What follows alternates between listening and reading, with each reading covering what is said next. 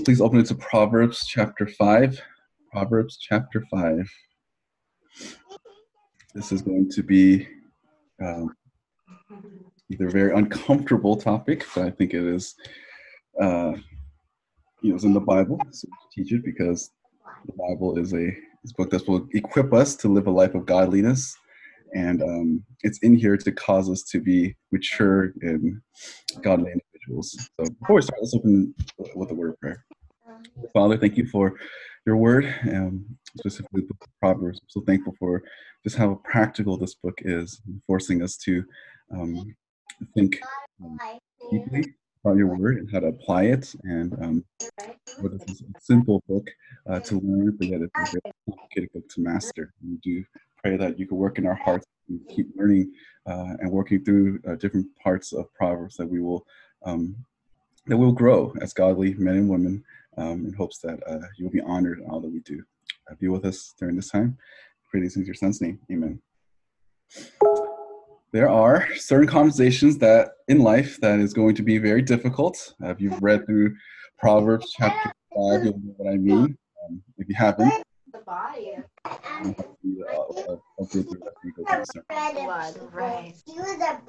uh, there are certain, uh, but what is make yours louder. Whoa so it's like many. I just heard the voice. I thought I was hallucinating. um, when it comes to the topic of sex, it should be the responsible of godly parents uh, to teach their kids about this. Uh, godly parents, and I hope that it's something that all of us aspire to be, uh, must be willing to shepherd and teach their potential future children about this. Uh, because if we, uh, as parents or uh, future parents, if we don't do it, then the world will. And when the world teaches about this topic is often distorted and it's um, not according to God's word. The home is the pl- first place where it should be safe uh, for people to talk about this. And the second, I would argue, is the church. The church it should be a safe place to talk about this because when we're talking about this particular subject, it is uh, it's, it should be uh, grounded in how God designed um, uh, intimacy um, the world has perverted and corrupted way in terms of its description and especially its application. The church, in particular, the Word of God, must be a place where believers should be able to have a godly conversations about it. And by this, I, I do want to say that I don't mean that guys start asking the ladies in, in the Bible study and vice versa. I, I think that's unwise. I do think that if you want to learn more about it, there are um, older people in our church, and even in our Bible study, that is ahead of, of us in life. You should ask them these questions. This is a part of this, uh, the discipleship relationship. You should be transparent about these things. it's good to speak openly about life with those that are in the church because we have the Word of God that will guide us in our thoughts and in our actions. I believe when we get when we look at this chapter, this is one of those very hard topics to talk about because it is going to be very uncomfortable. Um, but the Word of God is pure and it's real and it's not designed to it is not designed for people to stumble into sin, but rather it's supposed to guard people from sin.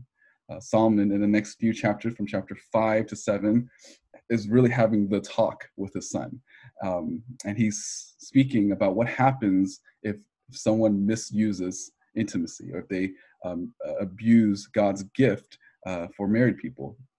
This passage is a warning to a son that has no idea how dangerous the world is going to be. Solomon wants his son to, to, to grasp and understand the dangers of sexual sin. At the time of his writing, it, it, would seem as though that Solomon didn't fall just yet. Uh, Solomon is trying to teach his young son, who may not be married yet, but he speaks at, in, in terms in marital terms, how to guard yourself from sexual sin. Course, we know through the text of scripture that Solomon fails in this area, but that doesn't mean that the things he's saying is not true because it is uh, inspired and breathed out by the Holy Spirit, and he's writing these things um, from the Lord. And just because Solomon failed, um, that doesn't mean that we can't take what he's saying seriously, but rather we actually need to learn from his mistakes. Uh, Deuteronomy 17 7 tells us that the king uh, is not supposed to have multiple wives for himself, or else his heart will be turned away from the Lord. Uh, and people commit sexual sin often because it's a response to some deeper root issue. it seems for Solomon there are two primary streams that led him to an ocean of sin. On one stream, uh, Solomon wanted to achieve fame and wealth, and uh, marrying all of these foreign wives was a, was uh, was the means by which he could do that. Many of his wives were for political reasons. Um, they would marry like they would marry some politician's daughters and now there's like a peace between them um, and it gave him a sense of success which is a form of pride.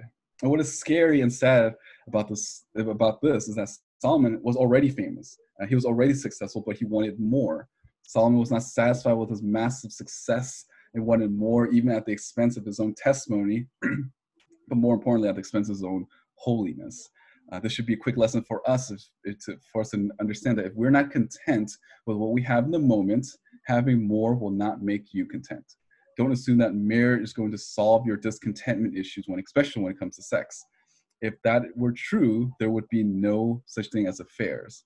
But we know living in a fallen world, uh, people are, are, are going to assume and lie to themselves thinking if they have this, then they're going to be happy, they're going to be content. But the reality is that's not always the case sin makes you believe that uh, marriage will diffuse your your sexual inclinations although it may help in reality it has nothing to do with your status but everything to do with your affections for god and contentment in him.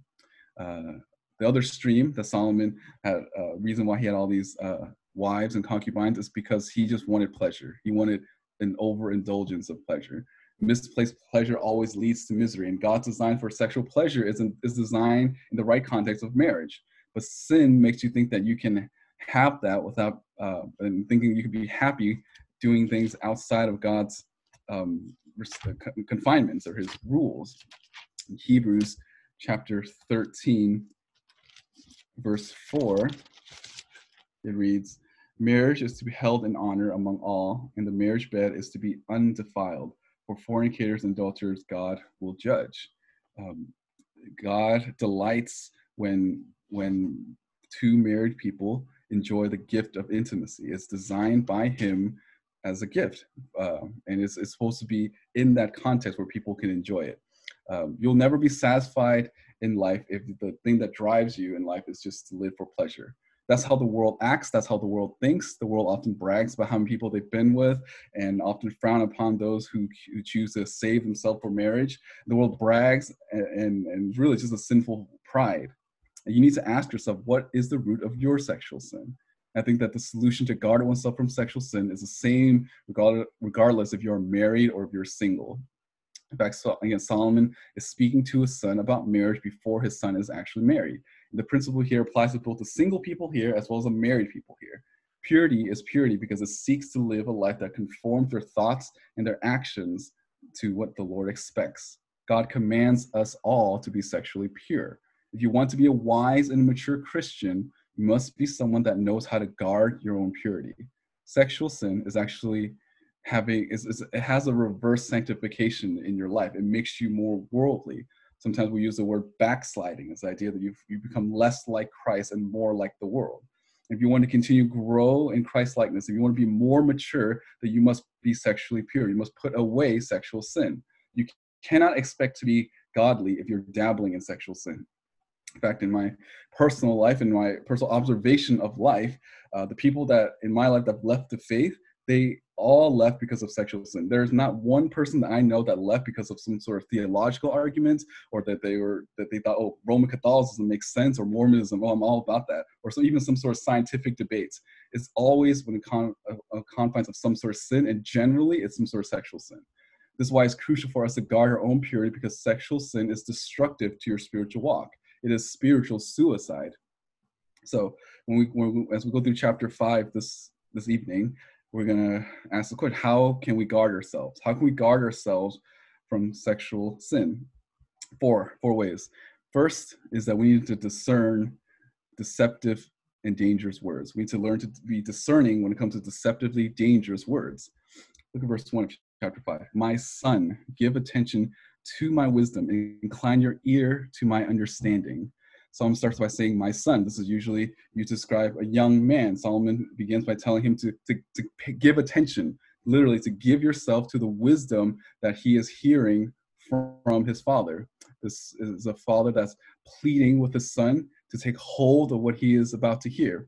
Remember that Solomon, in the context, is the wisest man alive.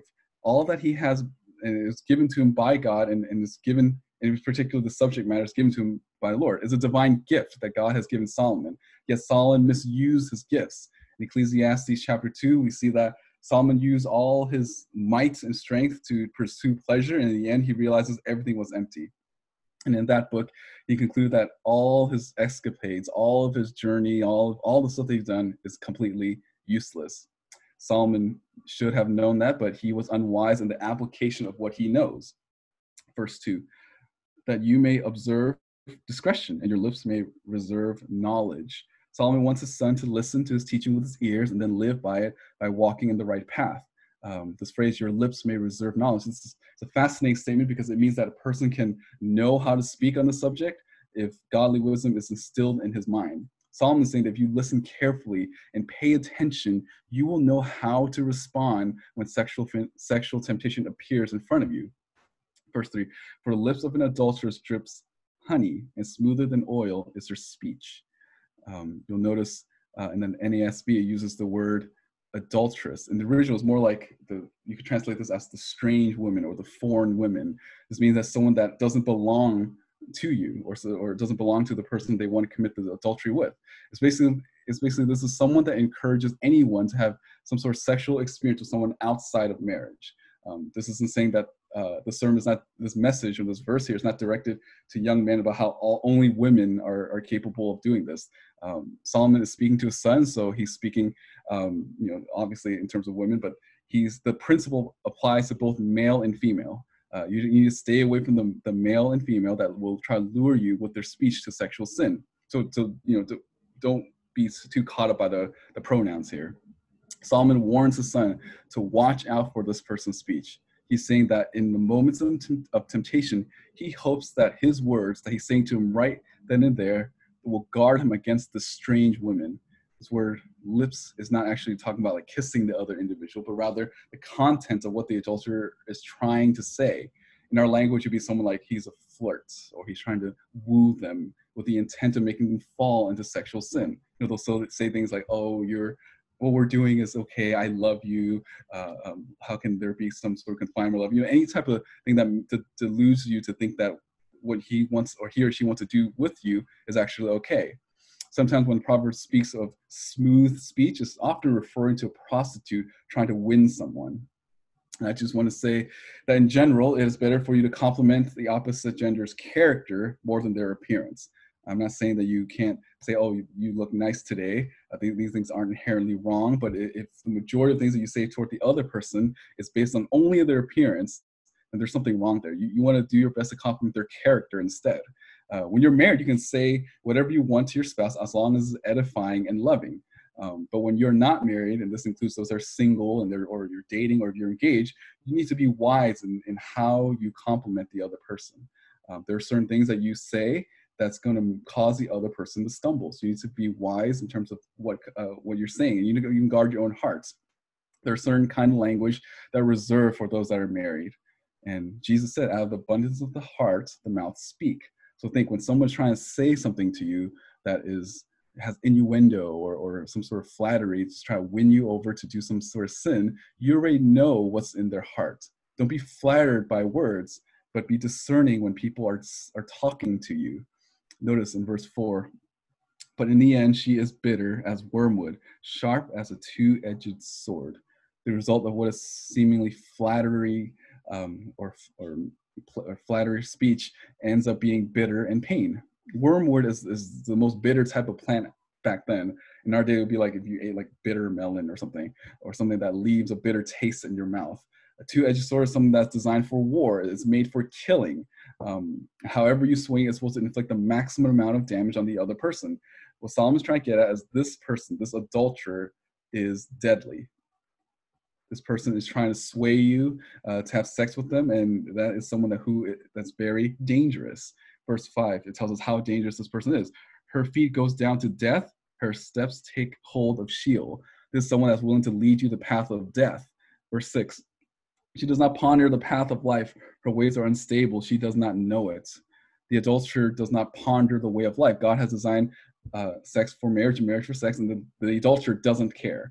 This person lacks external instruction and inner consequence, and this person has no ability to discern right and wrong. The adulterer doesn't care about what is right and what is biblical, but try to sway people to commit sin that deny biblical truth. In our modern day context, especially in this climate of shelter in place, chances are uh, the reason why you will stumble is, is not someone actually saying something to you in person, but rather what you what you're doing in private, whether it be images, websites, pornography, literature, whatever that sways your heart from thinking of, of having a biblical view of intimacy is a distortion of what God has intended. Whatever you watch, whatever you read, or whatever you spend, or whoever you spend time with, uh, though, whoever, whatever those things can potentially lead you down a path of death, will make you think that the things of Scripture is not true. You must see the dangers of sexual sin and unmask the lie that is in it. It is a fantasy that wrecks your reality. Be wise and stop making mental gymnastics to justify any form of sexual sin. I know that there are, this is a really caution to those that are hearing seductive speech, but I also wonder if some of you are more identifying with not just the one that's hearing these this, the, the words that are being said, but you're actually the adulterer saying these things. Sometimes it, uh, it, uh, this happens even in the context of church. Some people in their language, they're a smooth talker and they think that, oh, well, I'm a Christian. I could say these things. It's loving, it's building up the other person. But in your heart of hearts, you're actually trying to tempt someone to fall into sin. Now, if you are being swayed by smooth speech or you are the smooth talker yourself, the solution for both is to repent, to stop it. Stop it because it is offensive to the Lord. Guard your, your own ears and, and in turn your own soul requires you to actually constantly protect your purity through the word of God. Psalm 119, verse 11 tells us that uh, the person keeps God's word in his heart so he does not sin against the Lord. Psalm 37, verse 31, it says that the law of his the law of his God is in the heart, his steps do not slip. John 17, 17 reads, um, sanctify them in the truth. Your word is truth. Is the point of being that it's God's word that sanctifies you. You need to make time in devoting your mind and hiding God's word in your heart, so that if when someone's trying to tempt you or sway your heart, you can use God's word to defend it, to guard it from doing things that are offensive to the Lord. This is the argument of the importance of God's word in your own life. If you're the tempter, then guard your mouth can only come when your heart is changed. You must repent whatever darkness is in your heart if you want to honor Lord with your speech. Not only are you to not only do you need to discern deceptively dangerous words, but if you want to guard your purity so that you can be a mature Christian, you must distance yourself from the adulterer. You must distance yourself from the adulterer. Verse 7 Now then, my son, listen to me and do not depart from the words of my mouth. Solomon begins the application here. If, if those things they said in the first six verses were true, then this is what you must do. Interestingly, he speaks in the plural here. He says, "My sons." Um, I don't think the point here that he suddenly gathered all his other sons here um, to talk to all of them, but rather he's saying that if you, he's telling his son, and his he wants his son to t- to tell, teach his son, and his son to pass what he's learning. It's like a generational thing. Remember, Solomon is a king, and everyone in, in his line is supposed to be part of the royal line. And oftentimes we, we, we say that in the, in the Old Testament, this is the son of so and so, and that, that means that they're connected to the, um, you know, the Davidic line. Solomon hopes that his son will pass his teaching to his future son so that they can preserve the family on the throne. Now, again, ironically, Solomon is one that failed and that what wrecks the entire kingdom as a whole. Verse 8 Keep your way far from her and do not go near the door of her house. Psalm's instruction here is in the imperative. It's not a suggestion or, or, or advice. This is a command that his son must stay away from her. Don't go near her, flee from her. Uh, we, we know in, in, the book of Genesis, uh, Joseph is a perfect example of this. Joseph was um, working, he was in Egypt, and he was faithfully working, and Potiphar's wife was trying to seduce him. And uh, he uh, resisted. He told him, How could he sin against um, someone who's against uh, Potiphar, who's, who, tra- who treated him so well. In Genesis 39, verse 9, it said, There is no one greater in this house than I, and he has withhold nothing from me except you, because you are his wife. How then could I do this great evil and sin against God? See, Joseph understood that his action is before the Lord, even though it, it was, even though uh, he he didn't want to sin against uh, another human being, he knew that God is watching him, and we need to understand that too, that when we are um, being tempted, you need to run. You need to run because uh, um, you know there's nothing cowardly about that. Uh, some things you just need to just stay away from, and that's a, a lesson that we need to learn. We need to keep our distance from those that are that are that would want to tempt us into into sexual sin. And isn't it interesting that our world is so obsessed with social distancing now?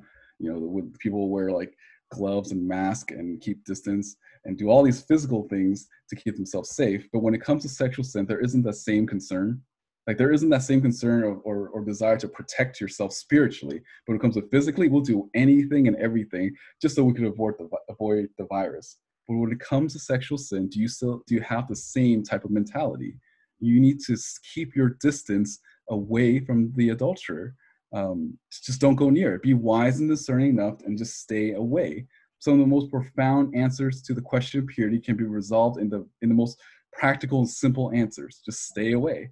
Stay away and continue to stay away. How far are you willing to go to stay away from sexual sin? Solomon in this verse doesn't even go, he's instructing his son, don't even go near it. Stay out of the proximity of the object or subject that causes you to fall into sexual sin. Stay away from the door of her house. Do whatever you can to keep your distance from them. Not only are we called to discern the deceptive words of the adulterer or distance ourselves from uh, the adulterer, but third, you need to determine the destruction of the adulterer. You need to determine that you need to start thinking that and determining the destruction from the adulterer. I realize I'm not in Psalms or Proverbs. Proverbs uh, 5, verse 9. Or you will give your vigor to others and your years to the cruel one. Solomon here begins to warn about the aftermath if someone actually falls into sexual sin. So when he's giving this instruction, and then he's telling, don't go near the house. And if that person does go and, and does not heed the warning of Solomon, this is the result of that. The result is that they're gonna they're just gonna wreck their life. The result of that person is shown in verse 9 to 11. This verse in particular speaks of losing all of one's strength. Notice Solomon says is you give. The person that engages in sexual sin does it on their own accord. If this person is not is responsible for their own downfall. They are the reason why they fall. Um, verse 10 and strangers will be filled with your strength and your hard-earned goods will go to the house of an alien. The point being is that there that those that you allow yourself to engage in sexual sin with is going to drain you of your livelihood. The stranger is going to keep taking from you and taking from you until there's nothing left. And this is both a physical and economic ruin. The idea here is that the person is willing to use some people are willing to use money to pay for sex while others try to use money to cover up sex. And whatever uh, ex- extreme a person may be they're going to do whatever it takes uh, to try to cover it up. And this is what you know we've seen with politicians and and all the people in hollywood right? Like the whole me too movement they're just trying to use money and, and try to bribe people from covering up their uh, their their, you know, their, their actions. Um, the people are willing to uh, to do whatever it takes to protect themselves even if it means they lose all of their um, you know, their, all their finances verse 11 and you groan at your, final end when your flesh and your body are consumed. Solomon speaks of the person that realizes how much pain he was in. The person that commits themselves to the strange adulterer will have their body wasted exhausted and used up uh, as they reach the end of their life. This momentary pleasure will be overshadowed by the darkness of sexual sin According to the American Psychiatric Association, 40% of divorces happen because of affairs. Um, divorce is devastating for your life and there's a list that said like the second most stressful thing that you a person can go through is a divorce. And and when in, order for you to end a divorce is very costly. Um, whether you have to start paying child support or alimony or there's broken home or lon- loneliness and pain and regrets sexual sin is costly and sexual sin wrecks lives.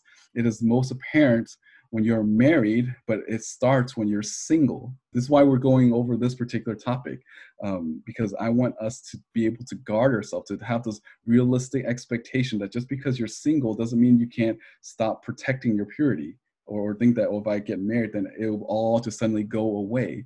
No, it doesn't.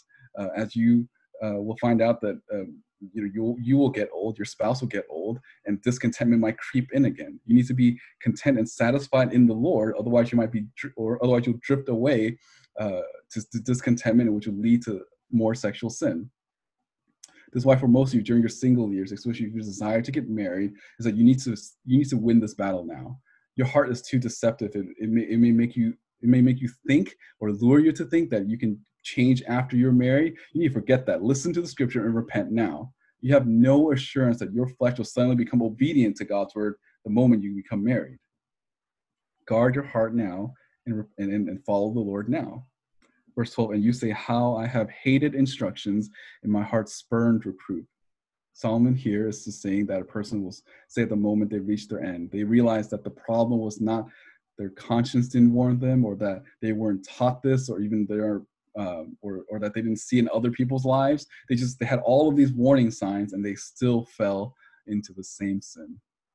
Verse 13, I have not listened to the voices uh, I have not listened to the voice of my teachers, nor inclined my ear to my instructors. This again is someone that um, acknowledges that they did not listen to sound teaching.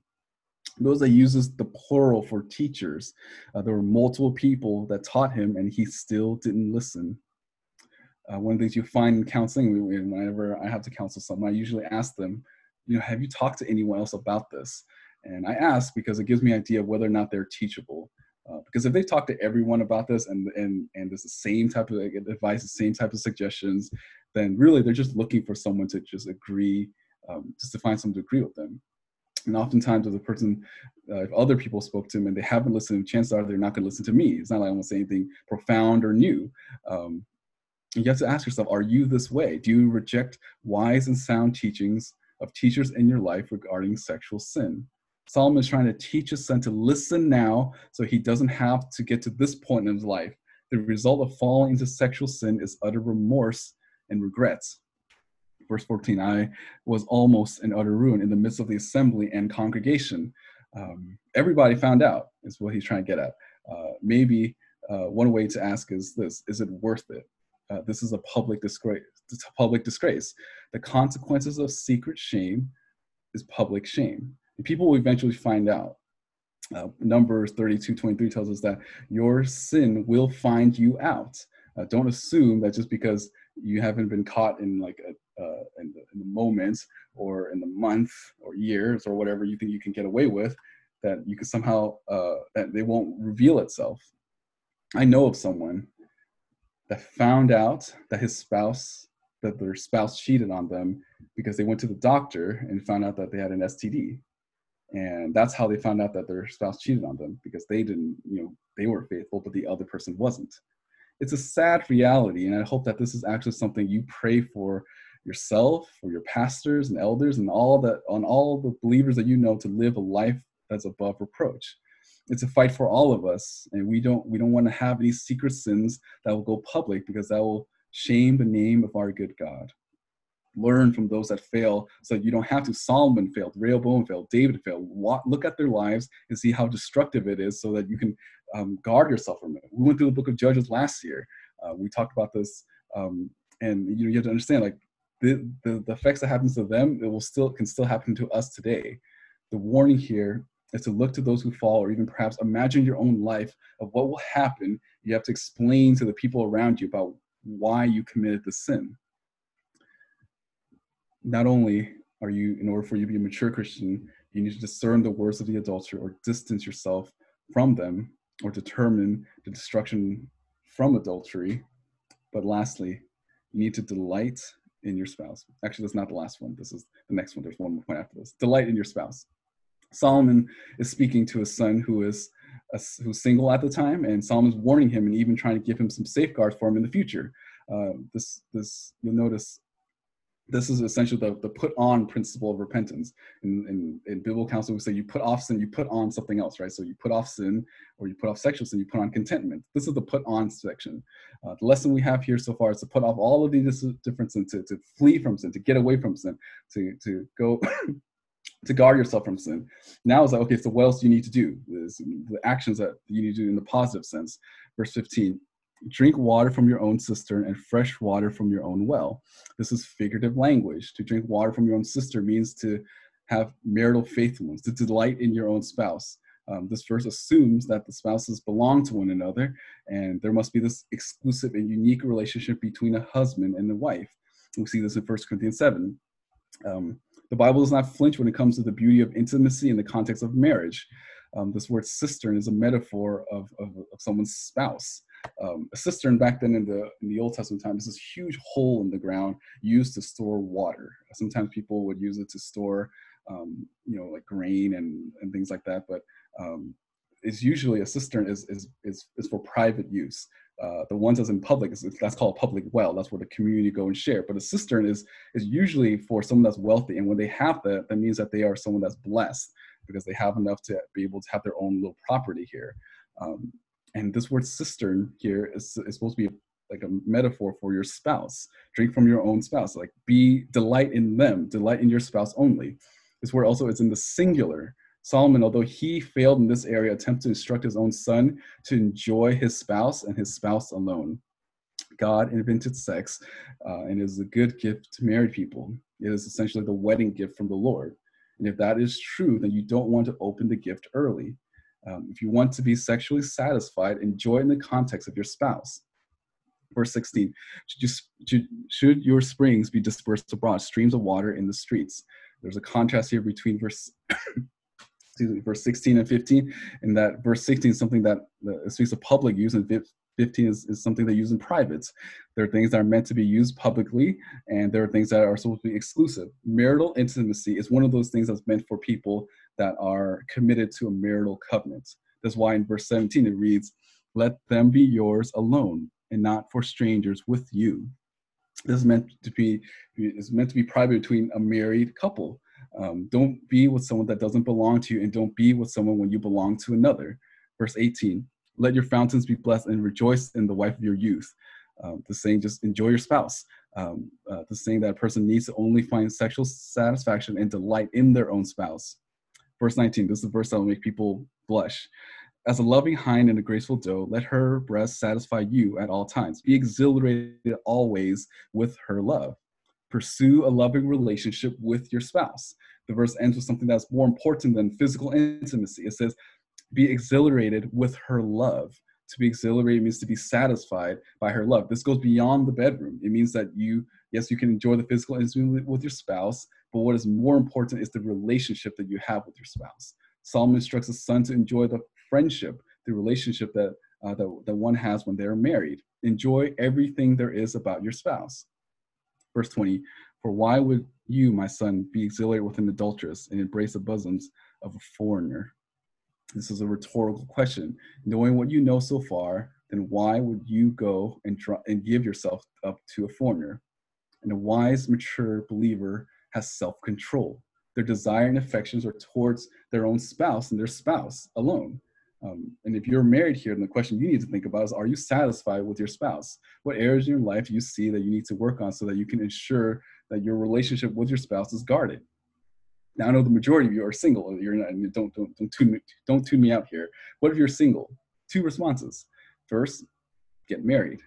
Uh, sometimes uh, Kelly, I'm going to embarrass my wife a little, bit here, but so my apologies sometimes my wife and I would just think about when we're at when we're in LA and we're back here. Sometimes we think about individual. We wonder why is this person not married? Like they would be such a blessing to someone if someone asked them out or someone uh, or, or, or, they ask someone out. And I know that some of for some of you, it's you know you're in different life stages. And there's different circumstances in your life, and I get some of them.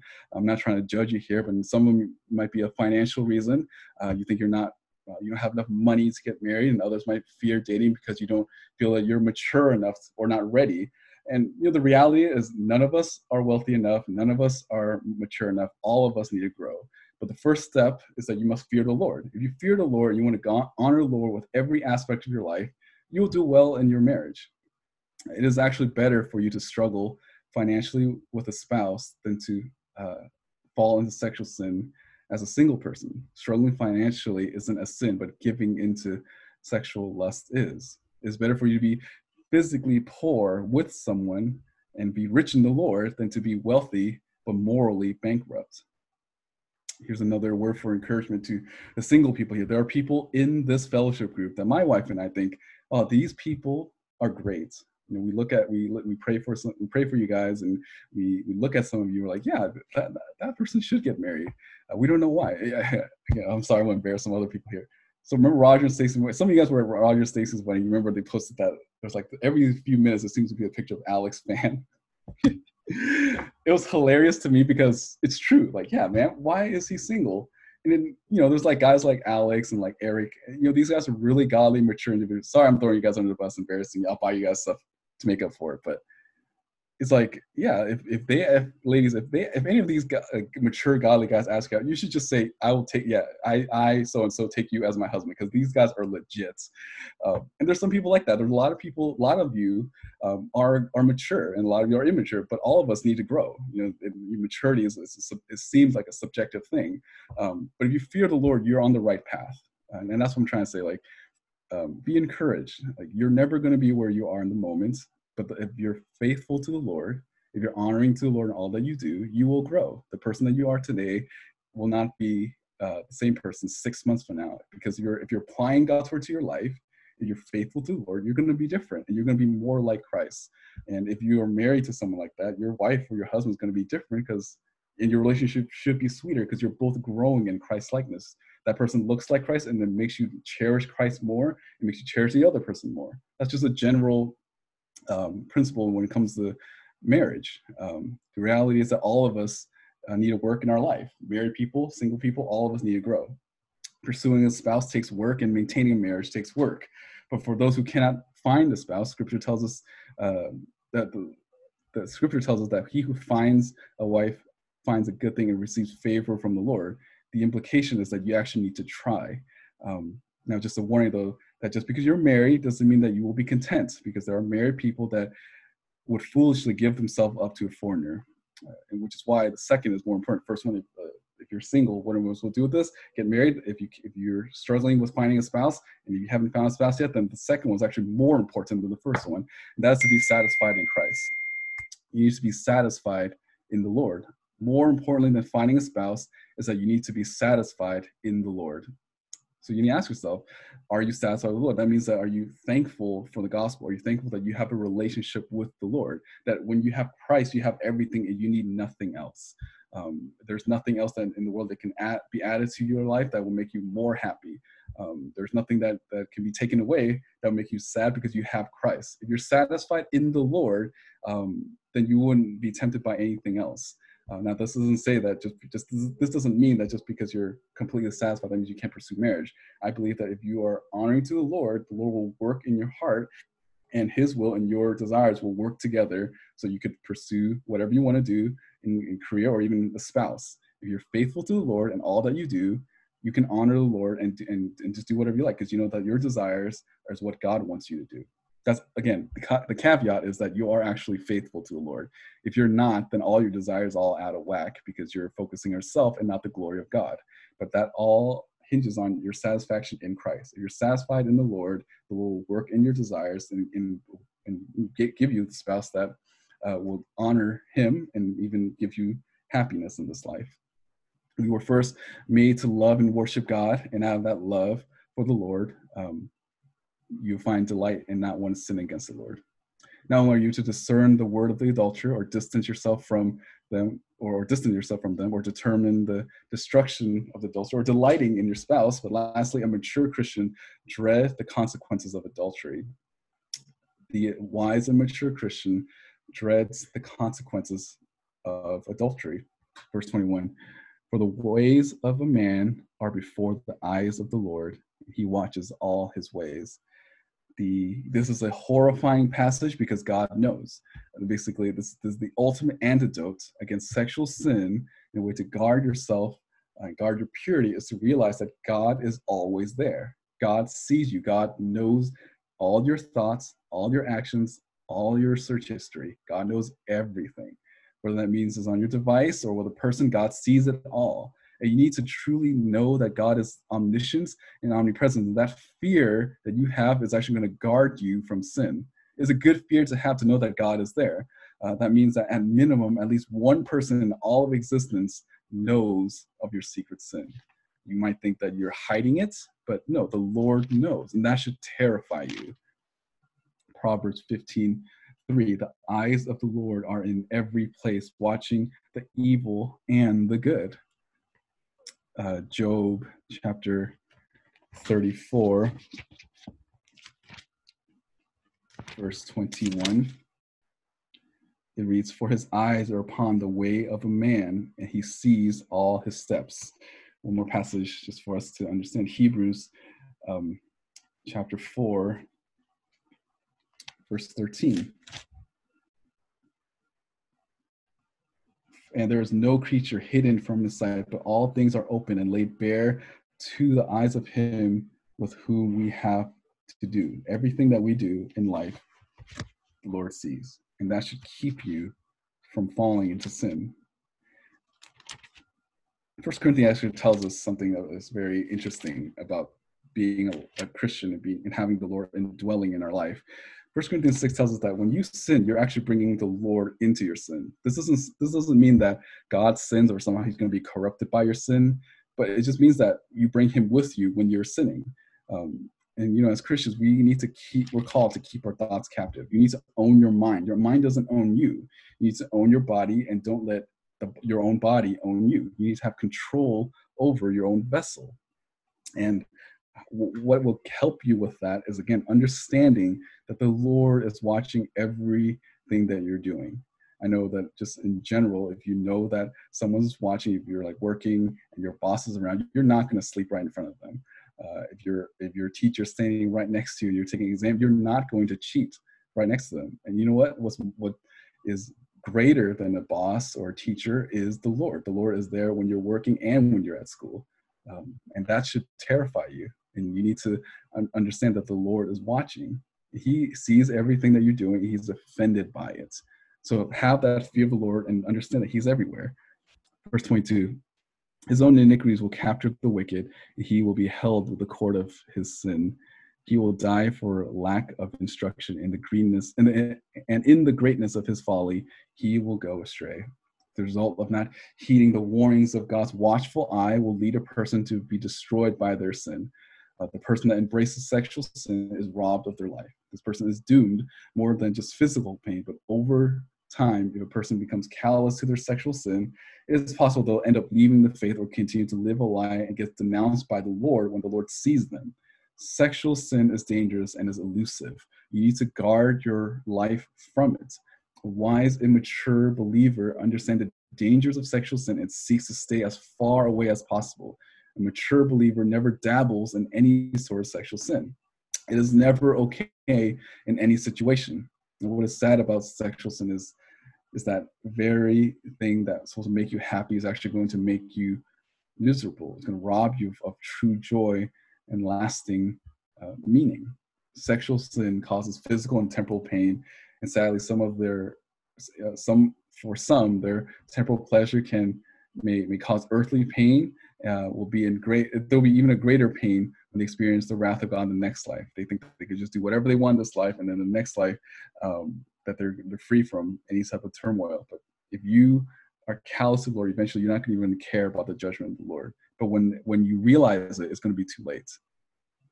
These five principles that we go that we went through today, it's hopefully just some uh, biblical wisdom in terms of how we can guard ourselves this coming week we need to discern the, the adulterer's speech. We need to distance ourselves from the adulterer. We need to delight in our spouse. We dread the destruction by the adulterer.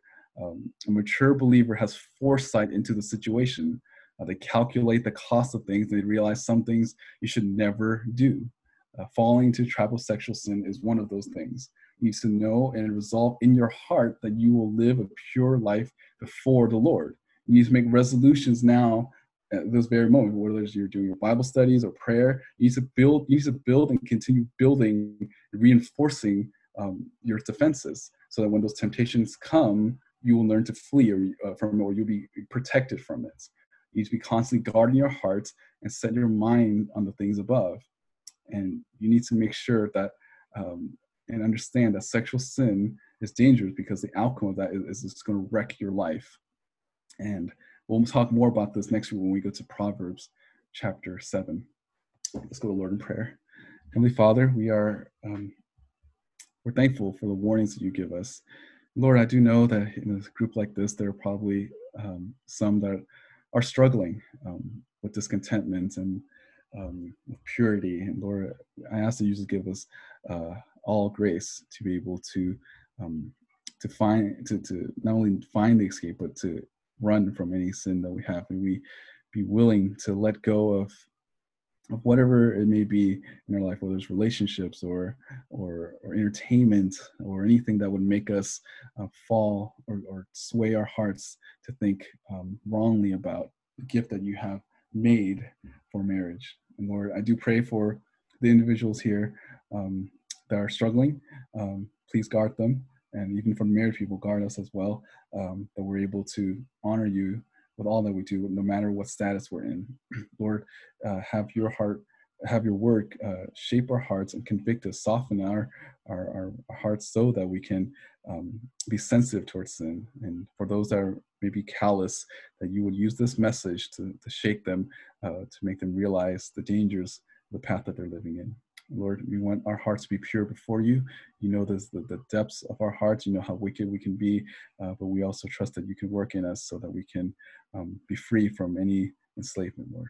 Thank you for your time. Thank you for your word and giving us the opportunity for us to learn and study it. May we apply it this day and this week. Um, pray these things in your son's name. Amen.